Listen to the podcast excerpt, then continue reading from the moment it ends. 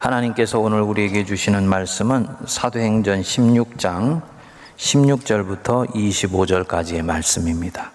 우리가 기도하는 곳에 가다가 점치는 귀신 들린 여종 하나를 만나니 점으로 그 주인들에게 큰 이익을 주는 자라. 그가 바울과 우리를 따라와 소리질러 이르되 이 사람들은 지극히 높은 하나님의 종으로서 구원의 길을 너희에게 전하는 자라 하며 이같이 여러 날을 하는지라. 바울이 심히 괴로워하여 돌이켜 그 귀신에게 이르되 예수 그리스도의 이름으로 내가 네게 명하노니 그에게서 나오라 하니 귀신이 즉시 나오니라. 여종의 주인들은 자기 수익의 소망이 끊어진 것을 보고 바울과 신라를 붙잡아 장터로 관리들에게 끌어갔다가 상관들 앞에 데리고 가서 말하되 이 사람들이 유대인인데 우리 성을 심히 요란하게 하여 로마 사람인 우리가 받지도 못하고 행하지도 못할 풍속을 전한다 하거늘 무리가 일제히 일어나 고발하니 상관들이 옷을 찢어 벗기고 매로 치라 하여 많이 친 후에 옥에 가두고 간수에게 명하여 든든히 지키라 하니 그가 이러한 명령을 받아 그들을 깊은 옥에 가두고 그 발을 착고에 든든히 채웠더니 한밤중에 바울과 신라가 기도하고 하나님을 찬송함에 죄수들이 듣더라. 아멘. 우리가 사도행전의 중반부부터 사도 바울의 행적을 추적해 보면 이 바울의 인생에는 일정한 패턴이 반복된다는 것을 볼 수가 있습니다. 사도 바울의 일생에는 편한 날이 없습니다. 그에게는 항상 고난이 졸졸 따라다닙니다. 물론 누가가 사도 바울의 편한 날을 기록하지 않았을 수도 있지요. 하지만 적어도 사도행전에 그려진 이 바울의 인생을 바라다 보면 바울의 인생은 그 자체가 고난이고 그래서 반복되는 고난에 반응하고 다뤄나가는 모양을 보면 이 바울은 보통 사람과는 좀 다른 인생의 전제를 가지고 살아가고 있다는 것을 볼 수가 있게 됩니다. 빌립보에서 바울의 선교는 순탄하게 시작이 되었죠. 빌립보에 들어온 지 며칠이 지나서 기도처에 갔다가 여성 실업인이면서 하나님을 섬기는 루디아를 만나게 됩니다. 그녀에게 복음을 전하여서 유럽에서 첫 결신자를 얻게 되지요. 그리고 루디아의 가정 전체가 세례를 받고 구원을 받습니다. 은혜를 받은 루디아는 바로 자기 집을 선교센터로 오픈을 하게 되고요. 바울 일행은 여기에 머무르면서 이제 유럽 선교를 수월하게 시작하게 되었습니다. 그리고 어느 날 기도하러 가다가 점치는 귀신 들린 여종 하나를 만나게 되는 거예요. 그런데 이 여자 안에 있는 귀신이 바울이 섬기는 신, 예수신을 알아본 것입니다. 이 사람은 지극히 높은 하나님의 종으로서 구원의 길을 너희에게 가르쳐 주는 자이다. 소리를 지르는 것입니다. 여기까지는 좋은데 이 귀신이 바울 일행을 날마다 따라다니면서 소리를 지르니까 도대체 사명을 감당하기가 힘든 것입니다. 결국은 바울이 이 귀신에게 명했어요. 예수 그리스도의 이름으로 네게 명하노니 거기에서 즉시 나와라 하니까 귀신이 즉시 나왔죠. 복음의 능력입니다. 예수님의 능력이에요. 그런데 여기서부터 문제가 터진 것입니다. 평소에 이 귀신의 점으로 수익을 얻던 사람들이 하루아침에 수익원이 없어져 버린 것입니다. 그러니까 이들이 바울과 신라를 붙잡아서 관리들에게 끌고 가서는 이 사람들 유대인들인데 성을 요란하게 하고 우리가 알지도 못하는 풍속을 전하는 사람들이다. 음해를 한 것이지요. 그러면 로마 관리가 취조를 해야 될 것 아닙니까? 시시일기를 가리고 자초지종을 알아보고 난 뒤에 벌을 내려도 내려야 될 것인데 이 사람들의 말만을 듣고는 옷을 찢어 벗기고 매로 치고 매우 때리고 난 뒤에 옥에 가뒀다 그랬습니다. 아마도 이 관리와 점 보는 사람들이 뭔가 커넥션 같은 것들이 있었던 것 같아요. 성도님들, 우리가 지금 이 바울과 신라 이 상황에 있다고 한번 생각해 보시죠. 어떻겠습니까? 억울하지요. 이전에 아시아에서 복음을 전할 때에도 물론 고난이 있었습니다. 그런데 그때는 주로 동족인 유대인들한테 고난을 받았지요. 이 유대인들, 예수님을 메시아로 인정하지 않는 사람들이니까 자신들이 가지고 있는 종교적 확신으로 바울을 방해한 것입니다. 그러니까 종교적 확신과 확신이 부딪혀서 고난을 받는 상황이었습니다.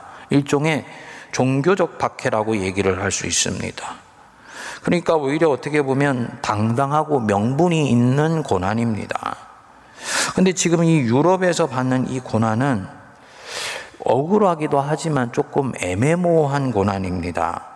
복음의 능력으로 귀신을 내어 쫓아준 건 좋은 일인데 그 귀신이 가지고 있는 능력으로 이익을 얻던 사람들이 수익원이 없어지니까 이 바울 일행을 음해를 한 것입니다. 돈에 매여 사는 사람들 돈 못 벌게 했다고 이들이 화가 나서 바울과 신라를 고난에 떨어지게 만든 거죠. 또 타락한 관리들은 시시비비도 가리지 않고 옷을 찢고 심하게 때리고 온몸을 피투성이로 만들어서 깊은 감옥에 던져 넣은 것입니다. 24절에 보시면 그가 이러한 명령을 받아 그들을 깊은 옥에 가두고 그 발을 착고에 든든히 채웠더니 이 착고 이게 구멍이 다섯 개인 나무 널판지인데요. 이 다섯 개의 구멍에 머리가 들어가고 팔 두 개, 다리 두 개 넣어서 몸이 디귿자로 구부러지는 아주 고통스러운 그런 형틀이었습니다. 그러니까 옴짝달싹을 못하면서 온몸이 저려오는 아주 고통스러운 상황에 지금 처해 있는 것입니다. 한 가지 더 생각해 볼 것이 있습니다. 지금 여기 이 빌립보에 왜 와 있습니까? 성령께서 보내셔서 와 있는 거예요.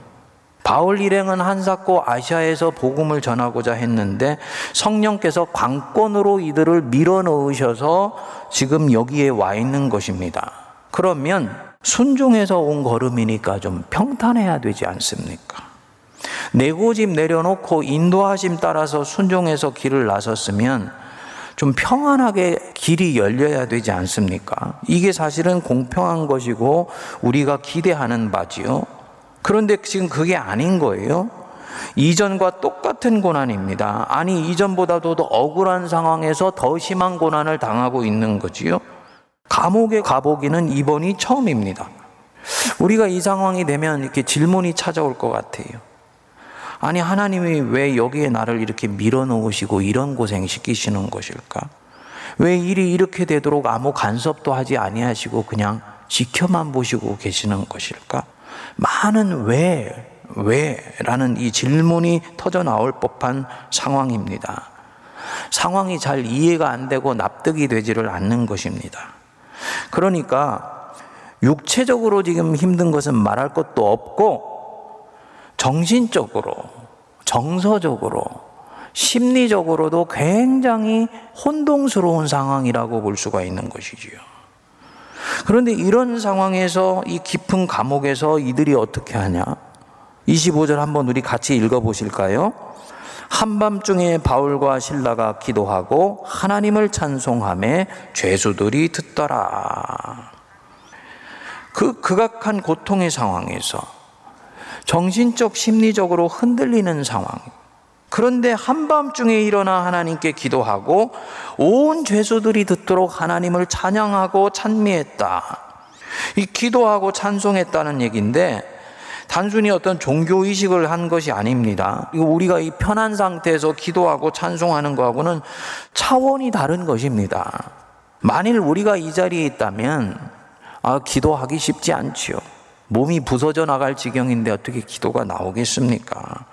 우리가 만일에 이 자리에 있다면 지금의 이 바울과 신라의 상황은 너무나 애매모호하고 억울한 상황이기 때문에 하나님 앞에 집중해서 무엇인가를 하기가 쉽지 않아요. 마음이 굉장히 산란되어 있는 상황입니다.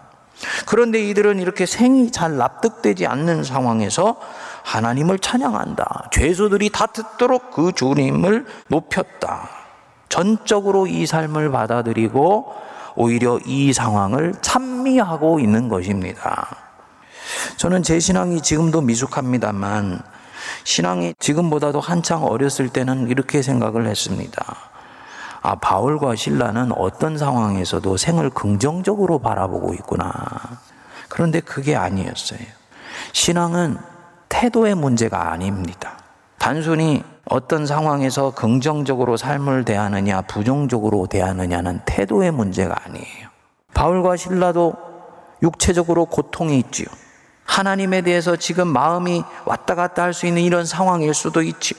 그런데요, 그런 상황 속에서 자기 자신들의 시선을 하나님께 딱 고정했을 때 하나님께서 알 수 없는 힘을 가져다 주시는 것입니다. 가슴이 갑자기 뜨거워지면서요. 머리끝부터 발끝까지 하나님의 은혜가 보혈의 능력처럼 흠뻑 적셔지게 되면서 알 수 없는 감격이 올라오는 거예요. 이게 신앙의 능력입니다. 영생하도록 솟아나는 샘물이 될 것이다. 이게 바로 신앙의 힘입니다. 그러니까 본인들이 너무너무 감당할 수 없는 은혜 때문에 하나님을 격정적으로 찬송하는 것이죠. 일순간에 가지고 있는 모든 고난과 아픔의 짐들이 한꺼번에 다 날아가는 것입니다. 만일에 이들이 생을 그저 태도의 문제로 봤다면 이런 일이 일어나지 않습니다. 우리가 신앙한다는 것은 어떤 특정한 상황에서 그 순간을 바라보는 시선 자체가 보통 사람과는 다른 곳에 가 있다는 것을 얘기하는 거예요. 보통 사람들은 이런 상황이 되면 왜 이런 일이 일어나는 거야 하고 해석하기 시작합니다. 근데 신앙하는 사람은요, 해석이 되지 않는다 할지라도 하나님께 자기 시선을 고정해요. 주님 앞에서 주님 왜 이러시는 건데요? 이렇게 묻지 않는다고요. 이거 너무 애매모호해. 나 이런 상황이 억울해. 받아들일 수가 없어. 이렇게 묻지 않는다고요. 물론 이런 질문이 필요 없구나. 이미 바울과 신라는 이 질문에 대한 답을 갖고 있을 수도 있지요. 근데 저는 둘 다라고 봅니다. 아마 바울과 신라도 믿음이 약했을 때는 이런 질문을 했겠지요. 납득되지 않으면 힘들고, 그래서 고난적인 상황에서 집중력을 가지고 하나님께 나아가기가 쉽지 않았겠지요. 그런데 어느 순간 믿음이 정말 무엇인가? 이것을 알게 된 뒤부터는 왜 내게 이런 일이 일어나는 거야? 이런 질문은 하지 않게 된 것입니다. 성도님들, 신앙은 내가 뭔가를 하나님을 위해서 이루어 나가는 삶이 아닙니다. 내가 그려놓은 거룩한 삶의 목표를 하나님의 능력을 비로소 이루어 나가는 게 아니에요.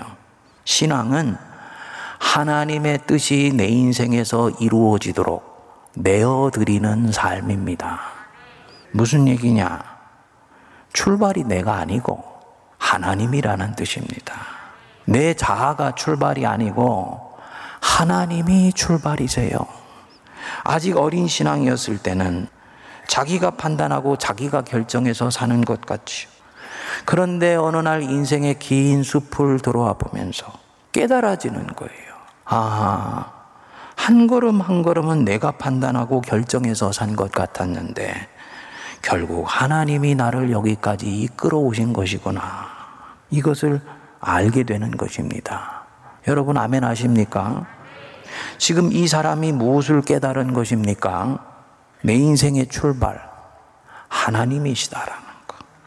내 신앙의 주체, 하나님이시라는 것. 내 인생의 도화지에 하나님이 당신의 그림을 내 손을 잡고 그려가시고 계신 것이라는 것을 깨달은 것입니다.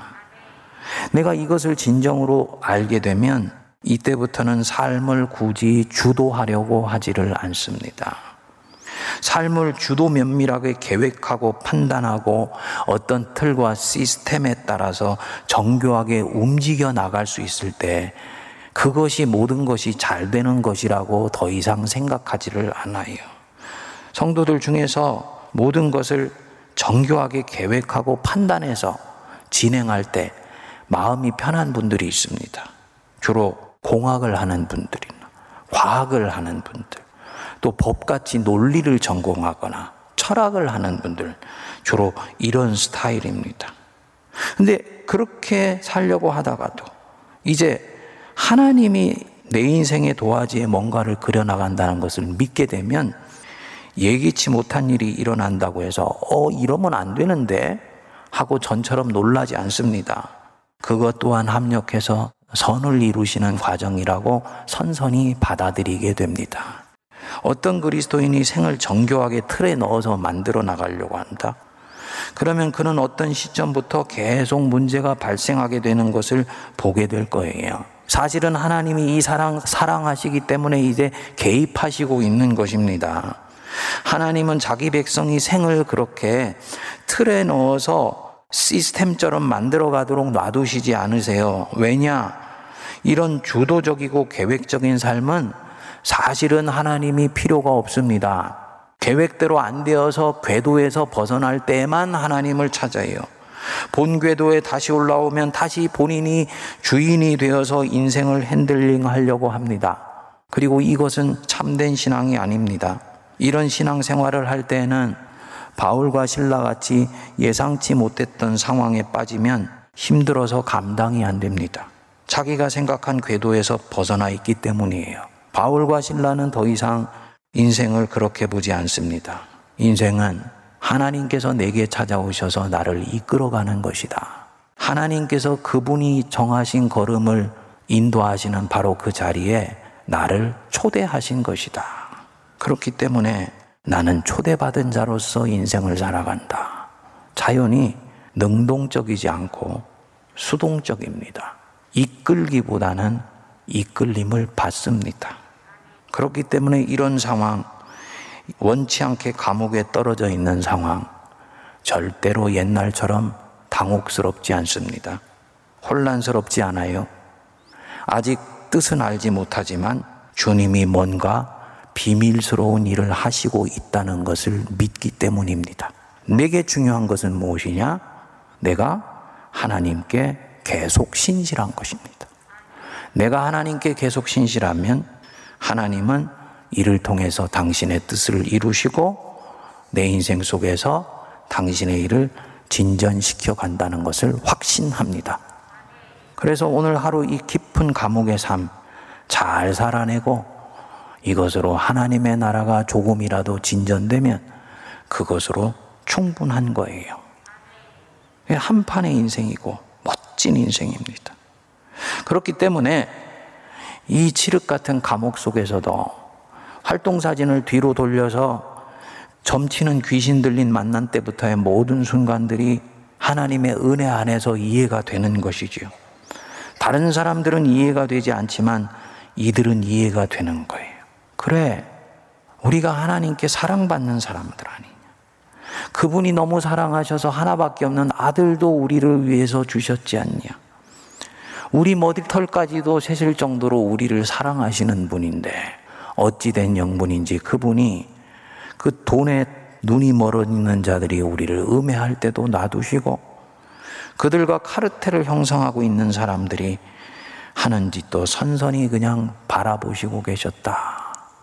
하나님이 뭔가 뜻이 계셔서 지금 이렇게 하고 있는 것이다. 이것을 믿는 것입니다.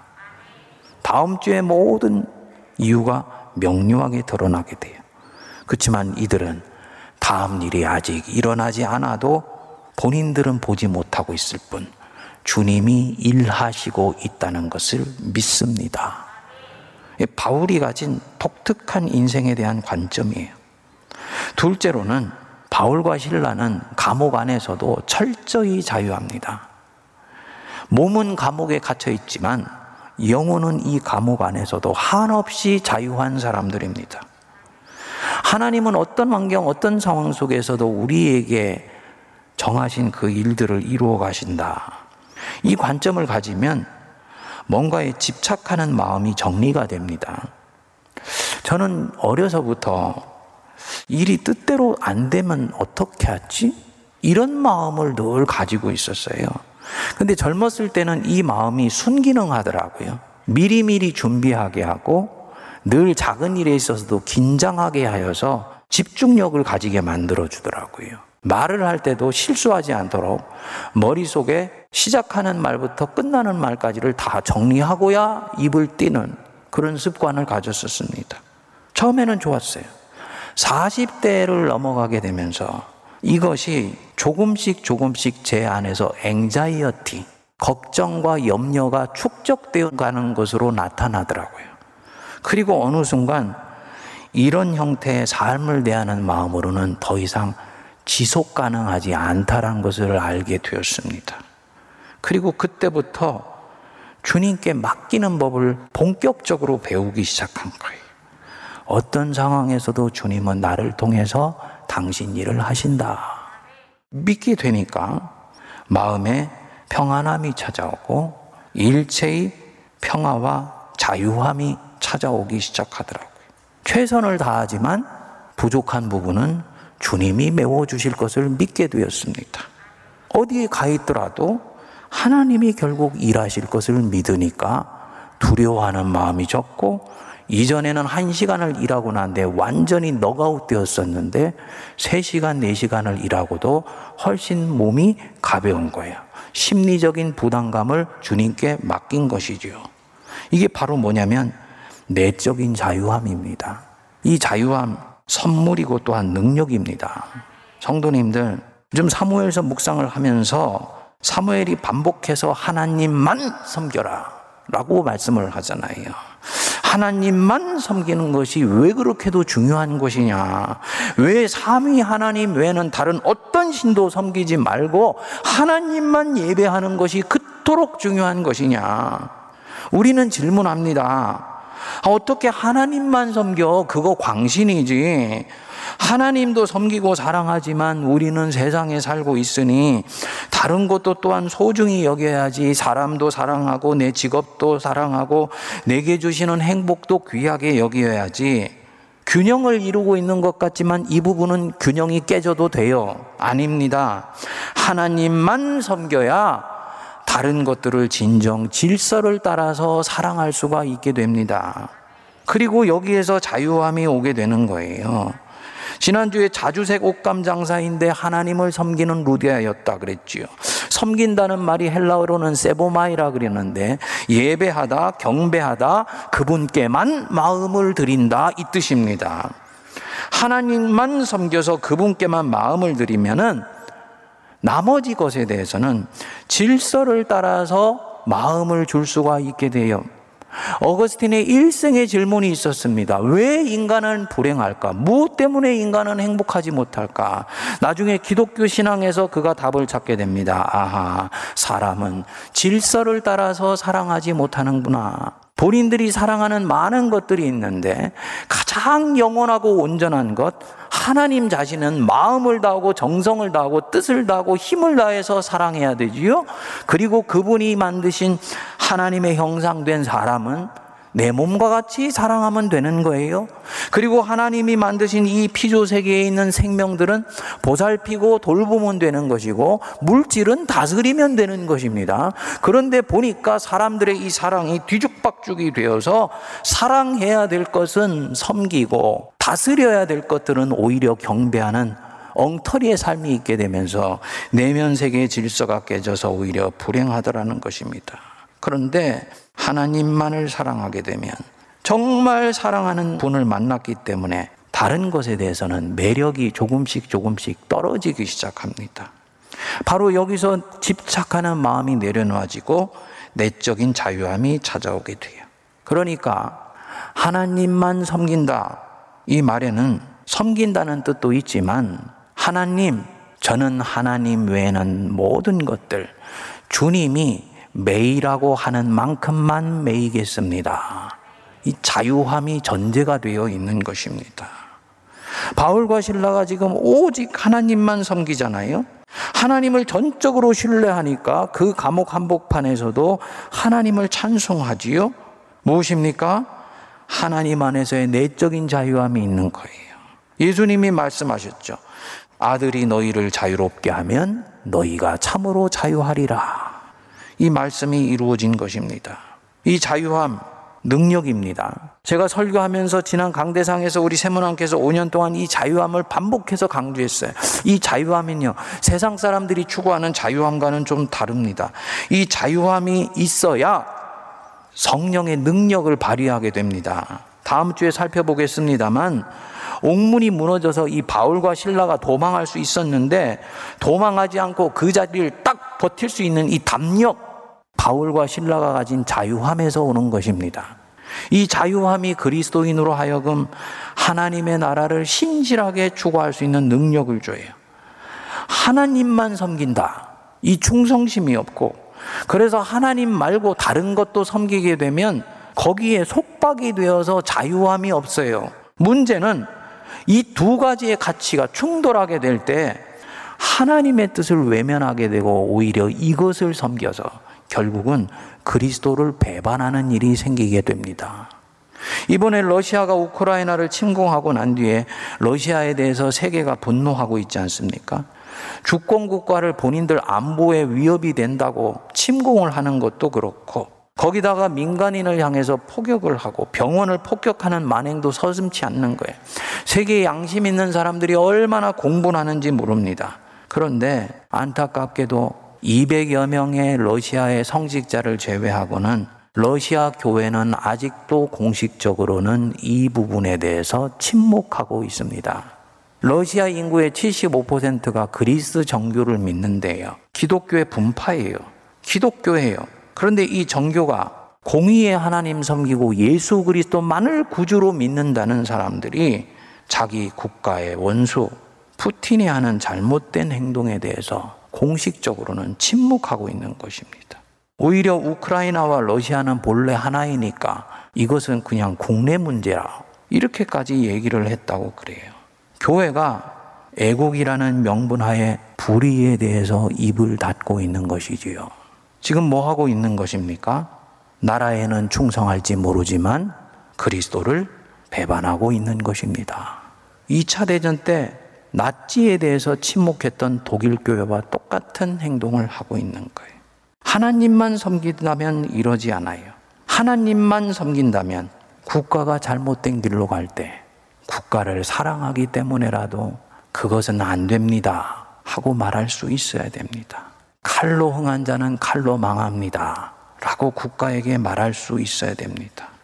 하나님만 섬길 때 다른 것에 매이지 않게 되고 그래서 하나님의 나라를 위해서 오롯이 성도와 교회가 사용될 수 있는 것입니다. 근데 그렇지 않고 하나님도 섬기고 애국주의로 포장을 해서 나라도 섬기고 있는 거예요. 참된 사랑이 아니지요. 성도님들 이 부분에서 우리 대한민국은 지금 행복한 고민을 해야 되는 시점에 와 있을지도 몰라요. 우리가 약소국이었을 때는 민족주의라는 것은 약소국이 부둥껴서 인간답게 살 수 있는 일종의 저항하는 힘이었어요. 강대국이 되었을 때 민족주의로 무장을 하게 되면 패권주의가 되어버립니다. 그래서 오히려 하나님이 만드신 이 피조세계의 샬롬을 깨는 죄악을 저지르게 되는 거예요. 교회가 이 부분에 있어서 경계를 잘 지킬 수가 있어야 돼요. 아주 조심할 부분입니다. 빨리 이 러시아 정교가 신앙의 중심을 잡을 수 있도록 우리가 같이 기도할 수 있기를 바랍니다. 성도님들, 어떤 상황, 어떤 환경 속에서도 우리가 주님께 신실하면 우리는 부족할지라도 하나님은 내 인생을 통해서 일하시고 계시다는 것을 믿으시기 바랍니다.